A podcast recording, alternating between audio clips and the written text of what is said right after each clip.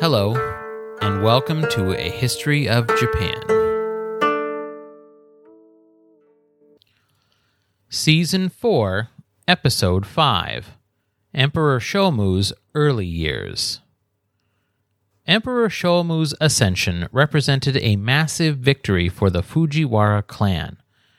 They supported him not just to remain in the good graces of Empresses Genmei and Gensho, but also because Shomu was married to a daughter of Fuhito, whom he had managed to have promoted to Empress Consort. Generally, the wives who attained the rank of consort were members of the imperial family, but Fuhito had previously accomplished this with the Emperor Mommu. Now that Fuhito was gone, his eldest son Muchimaro vied for power with Prince Nagaya, a member of the imperial family who was serving as Sadaijin, Minister of the Left. Nagaya had many advantages over his Fujiwara rivals, being above them in both court rank and actual office, as well as the fact that the Chancellor, Prince Toneri, was also a member of the imperial family. However, I think it's important to recognize that while the various kuge were often unified in supporting fellow members of their own clans, the imperial family should not be understood as simply another clan. Often there were divisions within the dynasty regarding succession or policy, and frequently imperial family members were more likely to be in rivalry with one another than with the other kuge. Of course, even the clans often suffered their fair share of infighting, but this doesn't seem to have been the case for the four Fujiwara brothers. In 724, when Shomu became the Tenno, Muchimaro was serving in the Middle Council, but had previously served as Shikibukyo, the head of the Ministry of Ceremonial Affairs, whose translated name is somewhat misleading. The ministry's primary concerns were grading the performance of bureaucrats across all other ministries, as well as overseeing the Daigaku Ryo, that is, the Imperial University, along with administering Japan's National Service examination. Sansom translates the name Shikibu as the Bureau of Court Ranks, which is probably a good way to remember it. While this office did not have the glamour and power of Minister of the Left or Chancellor, I hope you can imagine the kind of far reaching power that could be accrued by having authority over who gets promoted in court rank. The other Fujiwara brothers had positions as well, though none quite as high as their elder brother Muchimaro. The second brother, Fusasaki, served as a sangi, or middle counselor, and the youngest brother, Maro, served as the assistant governor of Mino province and later as a bureaucratic administrator. The third brother, Umakai, was granted a military command in 724. This brings us to the Emishi. There is no clear consensus on who the Emishi were or who their descendants might be today. For many years, it was believed that they were merely Honshu dwelling Ainu but genetic and archaeological evidence suggests that while they likely shared a language and culture with the indigenous people of Hokkaido, or Ezo as it was then called, the Emishi were a separate people from the Ainu. The best explanation which I have been able to find is that they were likely descended from the Jomon people and diverged genetically from the Ainu some centuries before. Of course, the Ainu and the Jomon may have also been separate people groups to begin with, but now we're straying past the boundaries of this podcast. Fujiwara Umakai had been appointed as Jisetsu Shogun, a title which essentially means Supreme Commander.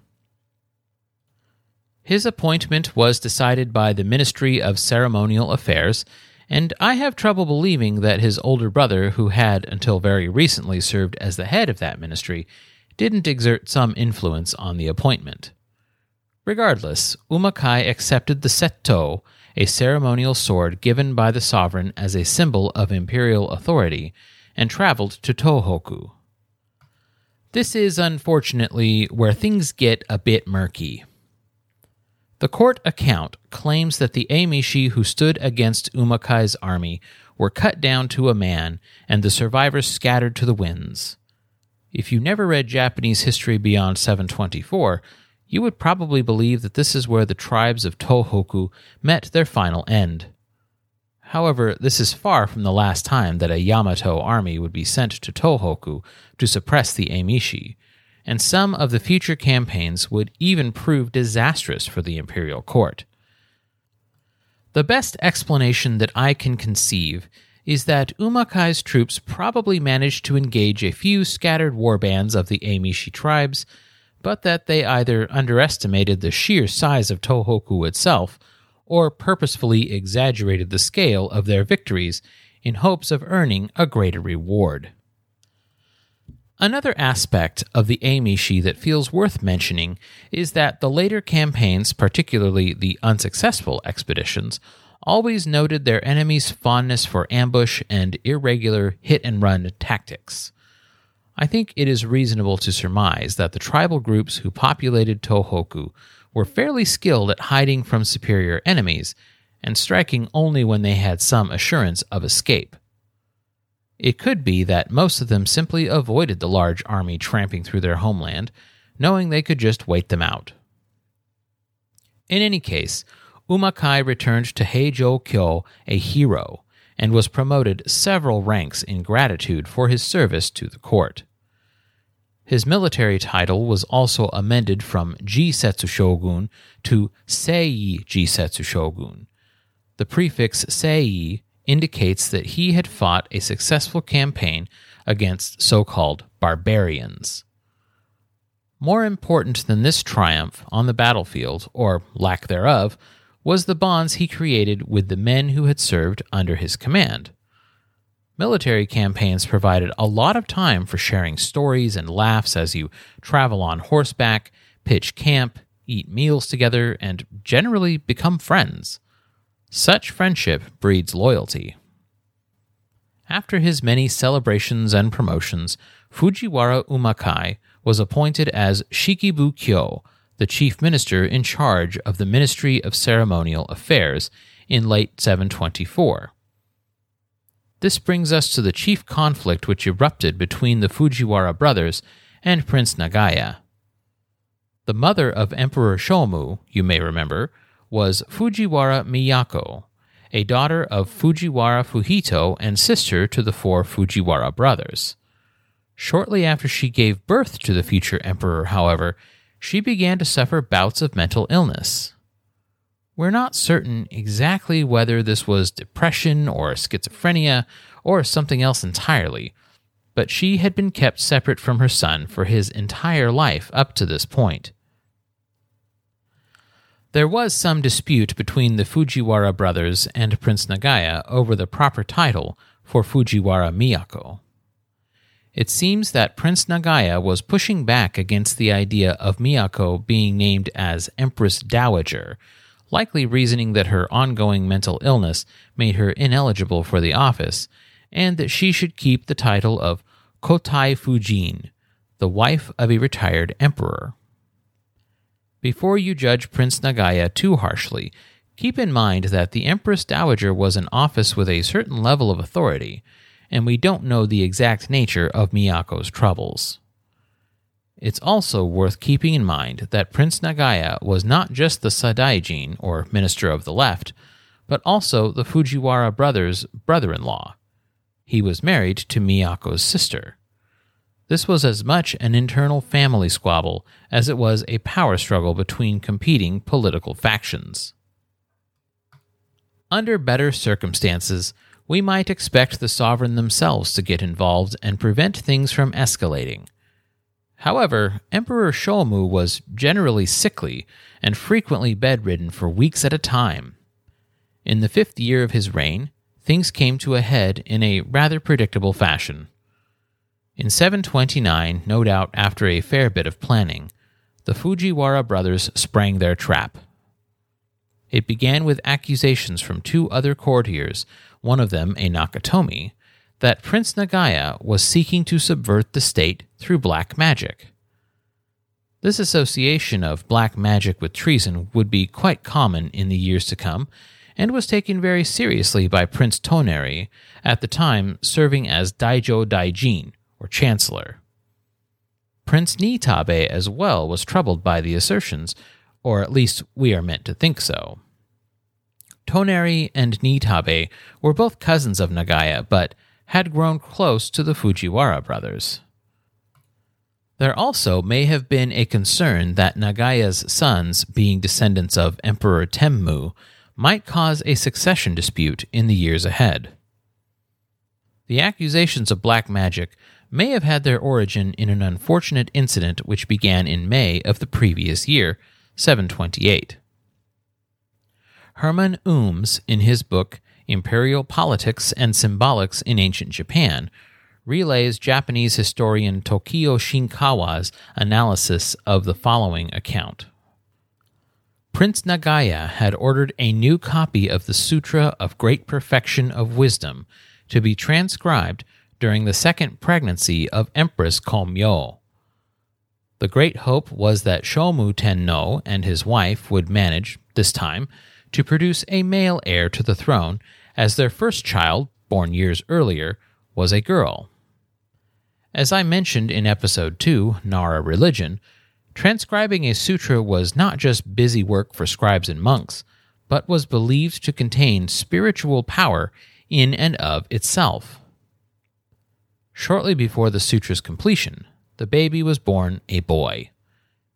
However, not unlike his father Shomu Tenno, this would be successor had a tendency to struggle with long bouts of sickness and in mid September 728, he died. The sutra transcription was completed 10 days later. Tokio's analysis leads him to conclude that the accusations of black magic stemmed partly from this incident, that the Fujiwara brothers may have claimed that Nagaya had somehow reversed the usual effect of the sutra from a blessing of health into a curse leading to death. Nagaya was a worldly man with many attendants in his entourage who came originally from Silla and even China. Who knows which of them may have taught him the forbidden knowledge of how to hack a sutra transcription to work evil into the world? No doubt these whispered rumors helped fuel the notion that Prince Nagaya was secretly trying to prevent a male heir from coming to the throne after Emperor Shomu's tenure in hopes that he might seize the throne for himself. Whatever the precise circumstances, Fujiwara Umakai was ordered to surround Prince Nagaya's house in 729 so that he might be made to answer to these accusations. As the siege stretched on, the investigation concluded, and it was decided that the Sadaijin was indeed guilty of witchcraft and treason. He committed suicide by drinking poison, and his wife and children did likewise. There was now no one left who could practically resist Fujiwara ascension. Shortly after what would later be called the Prince Nagaya conspiracy, Fujiwara Muchimaro was elevated to the post of Udaijin, Minister of the Right, the same office held by his late father. Fusasaki, the second brother, was promoted to the chief of the Ministry of the Center. Youngest brother Maro was promoted in rank and a few years later was granted a position on the Minor Council, as well as named the head of the Ministry of Military Affairs. Umakai, who had besieged Nagaya, would be promoted to the head of Ministry of Ceremonial Affairs the following year. The 730s were certainly shaping up to be a banner decade for growing Fujiwara influence. By this point, all four brothers had adult sons who were just beginning to climb the ranks and serve in lower level appointments, and anyone who might question why one single clan might be given such a vast level of influence and authority was wise enough to remain silent about it. Nagaya's death, it seemed, had answered that question most succinctly. Or had it? It wasn't long after the imperial prince's untimely and tragic demise that rumors began to spread regarding the circumstances themselves. The prince was practically head of state. Why would he try and subvert the organization which had vested him with so many honors and high offices? Though spoken of only in hushed whispers throughout Heijo Kyo, many began to fear that Prince Nagaya had been wrongfully accused and therefore wrongfully punished. It is widely believed that prior to the introduction of Buddhism onto Japan's shores, that the Japanese people did not have a very complex view of an afterlife. With the influx of mainland thought that flooded into the land in the 5 and 600s came a more defined belief in ghosts. While normal spirits were reincarnated according to their karma, ghosts were malevolent spirits who suffered great injustice in life and remained on earth to haunt their tormentors and seek revenge. For nearly the first half of the 730s, the Fujiwara clan could laugh off any stories of Prince Nagaya's restless spirit seeking justice and vengeance. In 735, however, such stories could no longer be ignored as, according to the popular thinking of the day, the wrongfully accused imperial prince lashed out in revenge. It began in Dazaifu, the distant court of northern Kyushu. The story goes that a Japanese fisherman had been stranded on the Korean peninsula and rapidly grew sick when he returned to Kyushu. The plague ravaged the western island mercilessly, spreading throughout the north and causing massive long term problems for the local population. As the epidemic spread, people began to flee at the first sign of smallpox arriving in their village, not knowing that they might be carrying the virus themselves. Farms were abandoned and cultivation greatly reduced, which led to massive famine. In 736, after a year of death, sickness, and hunger, a delegation destined for either Silla or Balhae came to Dazaifu to prepare for their state sanctioned journey. They quickly contracted the disease and grew ill, and soon returned to Heijo Kyo to report this development to Emperor Shomu. Thus, this terrible plague, which had thus far been fairly isolated to Kyushu, spread to Honshu and the capital itself. I mentioned previously that there is a noticeable shift in the Nara period regarding how people conceived of natural disasters. In the Asuka period, an angry kami, or an aspect of a kami, would be blamed, and a medium would dictate how the rulers might satisfy the irate deity. This disease, however, was not blamed on an offended kami, but squarely on the restless spirit of Prince Nagaya, who was now exacting his revenge upon the whole of the nation. Next time, we'll explore the extent of that revenge as Japan would fall into the clutches of a smallpox epidemic.